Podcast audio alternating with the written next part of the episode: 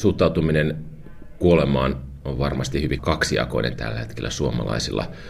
Meillä on ollut pitkään jatkunut kehitys, jossa ihmisten elinikä on, on, on pidentynyt ja kasvanut, ja siinä mielessä meillä on yhä vahvat toiveet, että ihmiset voisivat elää pidempään ja että kuolema voisi jopa, jopa välttää. Samaan aikaan kyllä ihmisillä nykypäivänä on varsin monella sellainen luonteva suhtautuminen siihen, että elämän rajallisuus pitää myös hyväksyä, ja, ja siinä mielessä tajutaan, että elämän pidentäminen sen itsensä takia, jos se tarkoittaa huonompaa elämänlaatua sitten viimeisenä vuosina, niin se ei ole enää ainoa tavoite. Suomessa kuolema ja hautajaiset on yleensä erittäin surullinen juhla, ja jos vertaa vaikka Meksikoon, niin siellähän juhlitaan aina kuolleita. Miksi kuolema on niin surullinen asia Suomessa?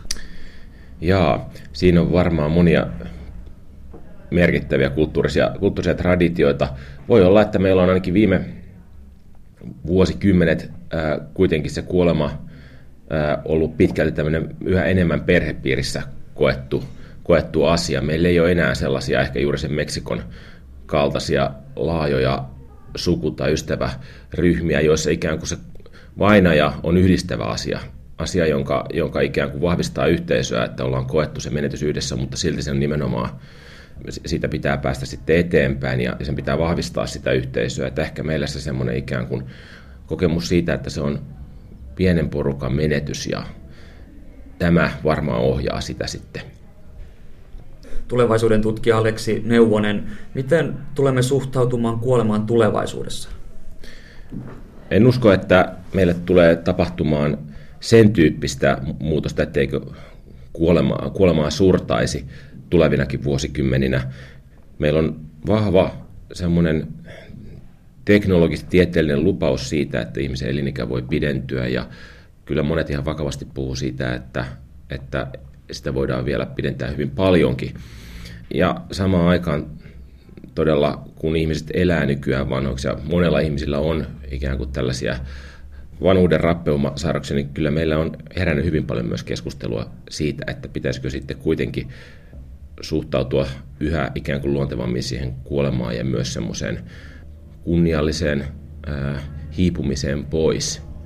Tästä on paljon sekä Suomessa että muissa länsimaissa nyt ollut viime vuosina avauksia.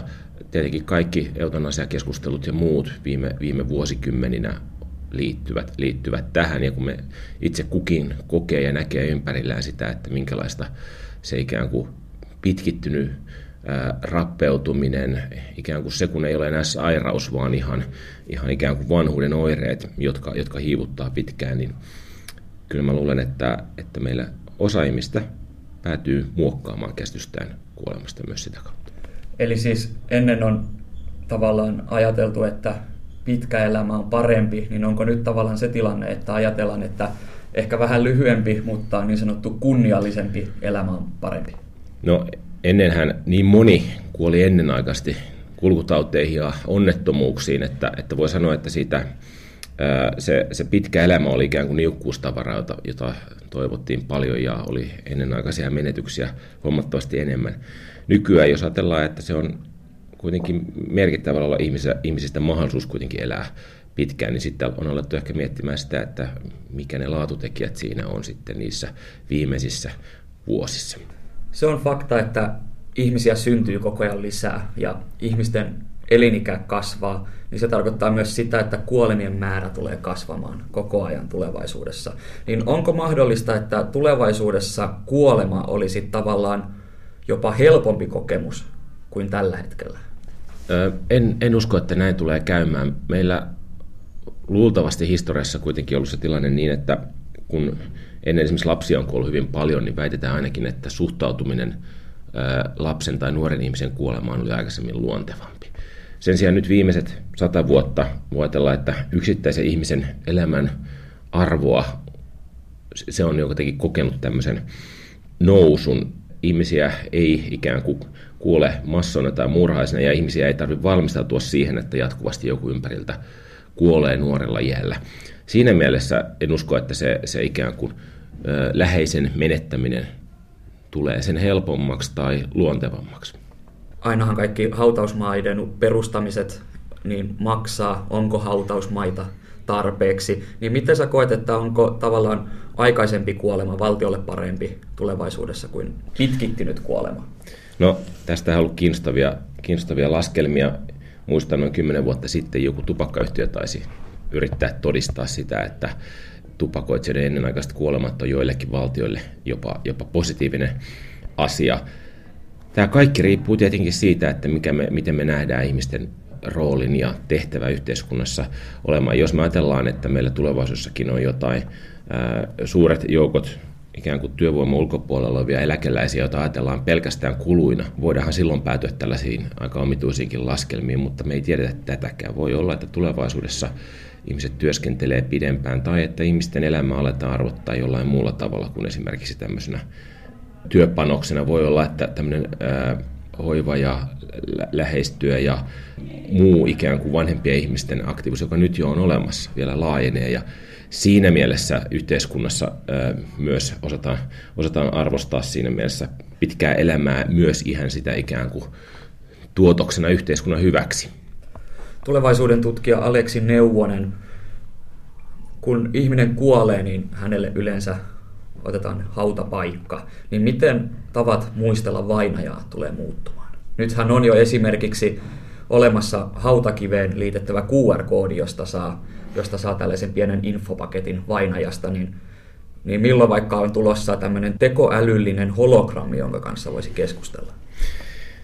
Se hautaaminen ja vainajien muistelu on sillä tavalla erikoinen asia, että meillä on toisaalta hyvin tunnistettavana vielä ne luonnonkansojen tavat ää, muistaa vainajia, ja ihmiset vieläkin puhuu siitä, että miten, miten kaunis ajatus se on se hautaaminen jonnekin kauniille paikalle, josta näkyy ne metsästysmaat ja muut. Tämmöisiä tarinoita on, ja ihmiset tykkää käydä vanhoilla hautausmaalla.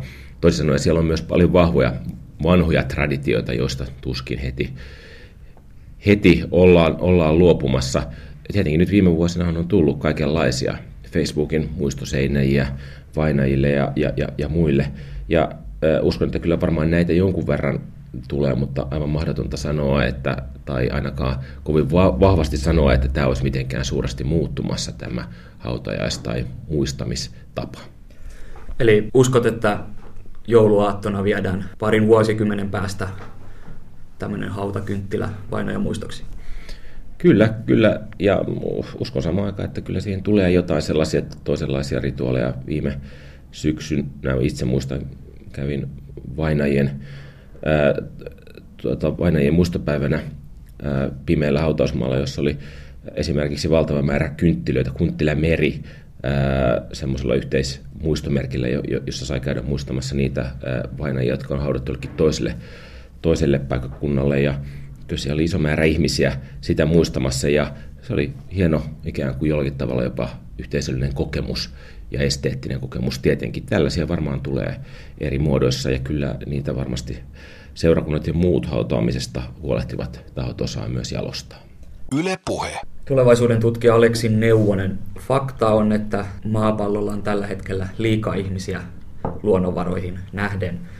Niin koetko, että tulevaisuudessa juuri maapallon ja ihmisten hyvinvoinnin takia tullaan sääntelemään alueellisesti tai maailmanlaajuisesti syntyvyyttä? Tai asetetaanko ihmisille niin sanottu yläikäraja? Tästähän on ollut historiallisesti jo vuosikymmeniä erilaisia science fiction esimerkkejä. kuusikymmentäluvun taitteessa tehty Soylent Green-elokuva esimerkiksi esittelee tällaisen, tällaisen tuota mahdollisen tulevaisuuden, jossa on ikään kuin tämmöinen ylä, yläikäraja asetettu, ja, ja, ja on myös monia muita elokuvia, joissa todellakin syntyvyyttä rajoitetaan esimerkiksi jollakinlaisella syn, synnyttämis- tai, tai lisääntymislotolla. Tuntuisi vaikealta ajatukselta, että me pystyttäisiin puuttumaan liikakansoituksen tämän tyyppisillä asioilla, ikään kuin ylhäältä alaspäin asetetuilla vahvoilla yksilön oikeuksiin puuttuvilla toimenpiteillä, joissa niinkin äärimmäisiä asioita kuin lisääntymistä ja, ja, ja omaa elinikää voitaisiin rajoittaa. Historiassahan on tämä yhden lapsen politiikka ollut yhtenä vaihtoehtona, niin näetkö, että se voisi toimia esimerkiksi vaikka Suomessa? Se tuntuu vaikealta, vaikealta tällä hetkellä ajatella. Kiinalainen yhteiskunta, jossa tätä yhden lasten politiikkaa tässä viimeisten viimeisen neljän vuosikymmenen aikana harjoitettiin, on, on monella tavalla hyvin toisenlainen. Se, se ikään kuin autoritäärinen hallinto, sen kyky ää, pakottaa ihmisiä johonkin, on semmoinen, johon itseni on vaikea kuvitella suomalaisen tai minkään muunkaan eurooppalaisen yhteiskunnan vähän aikaan menevän. Sitten on eri asia, että onko meillä jotain kannustinjärjestelmiä. Ja päinvastoin tällä hetkellä me keskustellaan siitä, että onko työvoimatarjonta Suomessa riittävää tulevina vuosikymmeninä, onko meillä tarpeeksi nuorta väestöä elättämässä ää, ikääntyviä. Nämä on kaksi hyvin ristiriitaista kehityskulkua ja, ja samaan aikaan ikään kuin se globaali tavoite väestön kasvun hillitsemisestä ja sitten kansakuntakohtaisesta ikään kuin tasapainosta väestörakenteesta on hyvin ristiriitaisia. Sä mainitsit, että voisi olla tällaisia kannustinjärjestelmiä, niin mitä sä tällä tarkoitat? No, meillä on erilaisia tietenkin tälläkin hetkellä lisääntymiseen tai, tai ikään kuin lasten ylläpitämiseen ja, ja, ja tota, kasvattamiseen liittyviä kannusteita, jotka selvästi vaikuttavat lisääntymismäärään ja halukkuuteen. Meillä on isot, isot järjestelmät, joilla me on viime vuosikymmeninä esimerkiksi varmistettu joissakin Euroopan maissa paremmin kuin toisissa se, että, että tota, ihmiset hankkii useamman lapsen. Meillä on totta kai lapsilisät, meillä on erilaiset päivähoitojärjestelmät. Kyllä näillä kannustimilla jotain, jotain merkitystä on, joskaan ei välttämättä valtavaa. Ja tässä esimerkiksi sen takia on väitetty, että Pohjois-Euroopassa, jossa, jossa lastenhoitojärjestelmät ja esimerkiksi naisten mahdollisuus palata työelämään lapsenhankinnan jälkeen on paremmat kuin, kuin Etelä-Euroopassa, niin se näkyy nyt su- hieman suurempina syntyvyyksinä. Tulevaisuuden tutkija Aleksi Neuvonen, palataan Kiinaan. Siellä on sellainen tilanne, että lain mukaan siellä ei saa enää maahan vainajaa haudata, vaan kaikki tuhkataan, koska ei ole enää tarpeeksi hautapaikkoja. Ja esimerkiksi tällä hetkellä hautausmaat vie kaksitoista prosenttia Kiinan viljelysmaasta. Niin miten hautaaminen ja hautajaiset tulevat muuttumaan tulevaisuudessa? No se hautaaminen on, on toki sen, sen tavat on vaihdelleet historian mukaan ennen kaikkea juuri kaupungistumisaaltojen kautta Euroopassa. tuhatkahdeksansataaluvun lopulla ö, levisi tuhkaaminen juuri sitä kautta, että, että ihmisiä muutti paljon kaupunkeihin, jos tietenkin hautapaikoista alkoi olla puute. Ja samanlainen tilanne on totta kai nyt Kiinassa ja monissa muissa maissa, joissa, joissa tuota, kaupungistuminen on, on tällä hetkellä kaikkein nopeimmillaan. Uskoisin, että siellä voidaan tietenkin tässä hautaamistekniikoissa saada aikaan jotain muutoksia näissä nopeiten kaupungistuvilla alueilla, ja on mahdollista, että nämä teknologiat sitten vaikuttaa jonkun verran eurooppalaisikin maissa, jossa, jossa kaupungistuminen ei ole enää näin, näin nopeaa. Vainaja on erittäin rumasti sanottuna jätettä. Maahautaus kuluttaa pohjaa ja tuhkaaminen päästää kaasuja, pienhiukkasia ja muita myrkkyjä ilmakehään. Niin tullaanko näistä keinoista koskaan luopumaan, näistä hautauskeinoista? No nyt aivan viime vuosinahan on ollut kehitteillä muutamakin tällaista vaihtoehtoinen hautaamis, hautaamismuoto, joissa joko kylmäkuivauksella saadaan ruumis palasiksi tai sitten toinen malli, jossa, jossa tota, erilaisilla kemikaaleilla saadaan, saadaan tota, ruumis vastaavalla tavalla kuin tuhkaamisessa paloiteltua ää, ja tota, on, on ihan mahdollista, että nämä lähtee leviämään. Kyllä se ihan niille on olemassa se vakaa kysyntä ja tarve varmasti näissä nopeasti kaupungistuvissa, ennen kaikkea Aasian, Aasian kaupungeissa ja maissa. Sä mainitsit nämä uudet hautauskeinot, niin esimerkiksi promessointi on juuri se, missä ihminen syväjäädytetään ja sen jälkeen tätä ruumista ravistelemalla siitä tulee pölyä. Ja sitten on tämmöinen resomaatio, jossa lämmönpaineen ja kemikaalien yhdistelmällä vainaja maatuu erittäin nopeasti. Ja jäljelle jää sitten vaan luusto, niin tätä resomaatiota käytetään jo ulkomailla ja promessointiakin pohditaan, että se otettaisiin käyttöön. Niin milloin nämä keinot voisivat yleistyä? No ihan tietenkin tällaista asiasta on vaikea sanoa, milloin se kaikkein nopein leviäminen tapahtuu. Uskon, että kyllä ne varmaan otetaan ensin käyttöön tosiaan jossain muualla kuin, kuin Suomen kaltaisessa maissa, jossa ikään kuin ei ne pienhiukkaspäästöt eikä se hautapaikkojen rajallisuus ole se kaikkein tärkein, tärkein tuota, rajoittava tekijä. Uskon, että kyllä voi hyvin olla, että nämä on kymmenen vuoden sisällä otetaan käyttöön monissa nopeasti tai, tai hyvin vahvasti kaupungistuneilla alueilla ja kyllä sen jälkeen hyvin voi Suomeenkin seuraavaan lähi, seuraavan parin vuosikymmenen aikana rantautua. Tulevaisuuden tutkija Aleksi Neuvonen, kannattaisiko nyt sijoittaa hautausliikkeisiin? Jaa. Äh, en osaa siihen niin kuin alana antaa neuvoa, että kannattaa laittaa, laittaa rahansa kiinni. Voi olla, että jotkut näistä uusia teknologioita kehittävistä yrityksistä on sellaisia, että niillä tulee olemaan edelläkävijä etuja ja, ja, ja niille tulee yhtäkkiä äh, kiinnostavia liiketoimisia mahdollisuuksia. Kyllähän monestikin tämmöisillä äh, aika perustehtäviä hoitavilla teknologiayrityksillä voikin olla yhtäkkiä mahdollisuus kasvaa globaaleiksi toimijoiksi. Siinä mielessä kannattaa ehkä näitäkin teknologioita seurata, mutta en tavalliseen suomalaiseen hautausliikkeeseen ehkä rahoja alkaisi tällä hetkellä sijoittamaan. Eli startuppeihin ehkä mahdollisesti? Startuppeihin kyllä, muutenhan mun käsittääkseni suomalaiset hautausliikkeet ovat vahvasti tämmöisiä suku- ja perheyhtiöitä. Yle Puhe. Eri uskonnot tulevat yleistymään läntisessä maailmassa globalisaation takia, ja eri uskonnoillahan on eri hautaustavat, niin minkälaisia haasteita tämä luo vaikka Suomen kaltaiseen valtioon? Niin Suomihan on ollut aika poikkeuksellinen maa siinä, että meillä on ollut hyvän, hyvin homogeeninen kulttuuri ja ää, suuri enemmistö väestöstä on toiminut, toiminut samalla tavalla esimerkiksi hautajaissensa ja hautaamisen kannalta.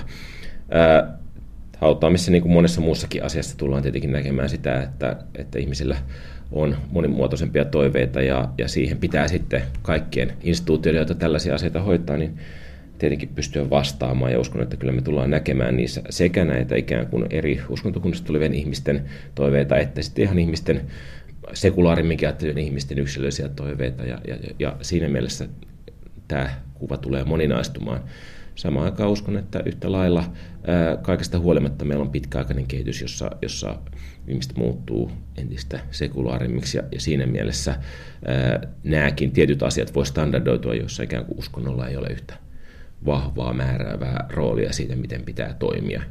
Juuri tämä aikaisempien vuosikymmenten ja vuosisatojen ää, tuhkaamisen yleistyminen on vastaava, vastaava esimerkki siitä, kun ka- ihmiset muuttaa kaupunkeihin, niin omaksutaan uusia käytäntöjä, uusia toimintatapoja ja, ja se murtaa esimerkiksi uskontojen asemaa.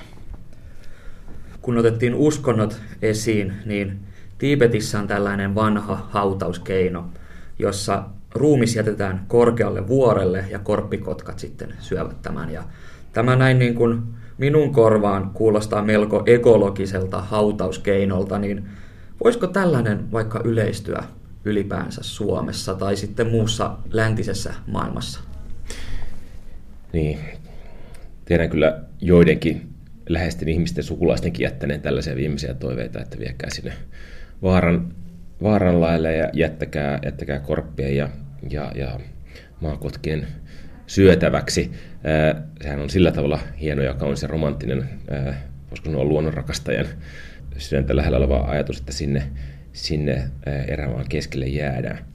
En tiedä, jos tätä alkaa tätä ajatuksella leikkiä, niin voidaan ajatella, että Suomi, suurten erämaiden maa, jossa vielä, vielä löytyy ikään kuin syrjäseutuja, niin täällä yhtenä erityislaatuisena tekijänä on se, että, että ihmiset pääsee ää, ikään kuin takaisin luontoon kuollessaan. Ää, en nyt tämänkään puolesta alkaisi lyödä saman tien vetoa, että siitä tulee valtavirtaa heti, mutta voi olla, että joku sellaisenkin vielä tarjoaa tässä. Niin, tässähän olisi Lapille tämmöinen yksi mahdollinen turismi, niin, turismivaihtoehto. Hautajais, hautajaisturismia. Öö, miksi ei? Miksi ei? Kyllä mä uskon, että tässä maailmassa erilaistumalla pärjää ja, ja sehän kuulemma tulee olemaan turismikin tulevaisuus, elämysmatkailu ja Ja, ja, ja erilainen erikoistuminen. Voi olla se hautajaisturismi sitten sellainen yksi Lapin tulevaisuuden elinkeinoista. Tulevaisuuden tutkija Aleksi Neuvonen. Pitkään on pohdittu sitä, että voisi merenpohjaan ruveta hautaamaan, koska maan päältä loppuu tila. Niin voisiko tämä olla koskaan hyväksytty hautausmenetelmä? No juuri nyt näinä vuosikymmeninä tuntuu, tuntuu vaikealta ajatella, että tämä malli leviää ja se lisääntyy. Meillä on kuitenkin suuri huoli merien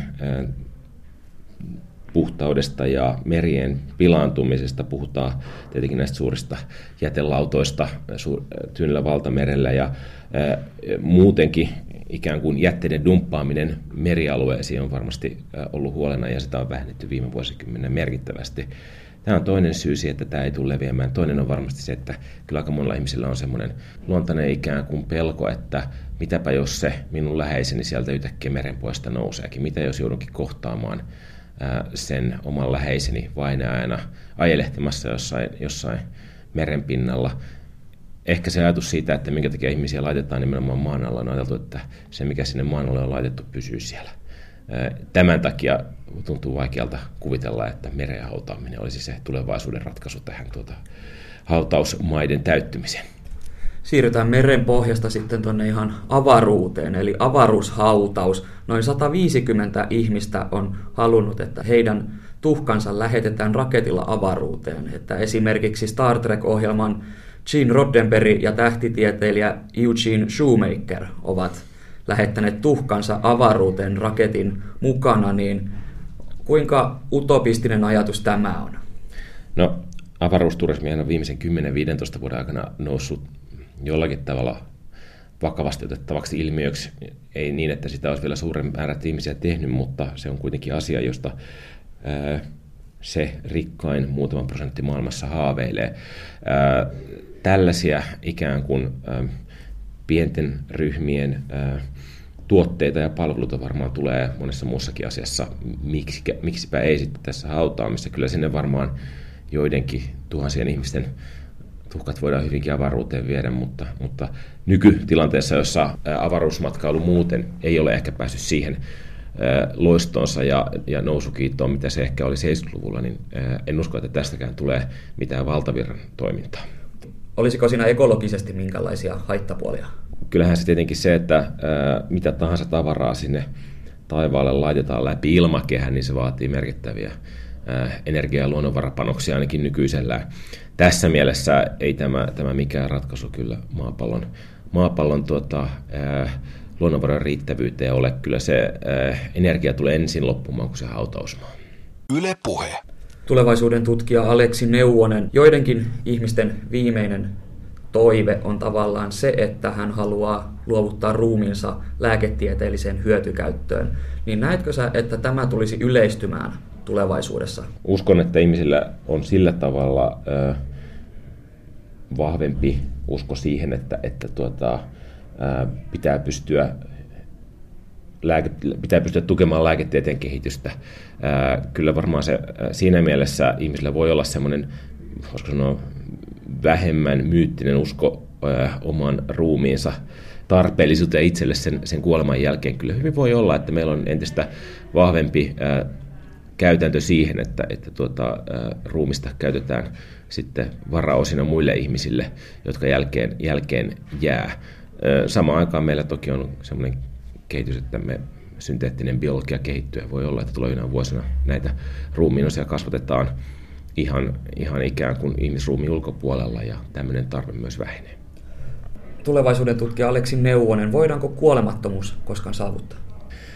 Tämähän on läpi historian kulkenut äh, haave, ja kyllä sitä edelleenkin hyvin vakavasti puhutaan. On olemassa tahoja, jotka tälläkin hetkellä äh, miettii tapoja itsensä vaikkapa äh, jonkunlaiseen, jonkunlaiseen horroksen laittamiseen sen takia, että joskus kuolemattomuus voi tulla mahdollisesti. Kyllä sitä ihan vakavia, ainakin vakavissaan otettuja, joidenkin vakavissaan ottamia ikään kuin kehityskulkuja on olemassa.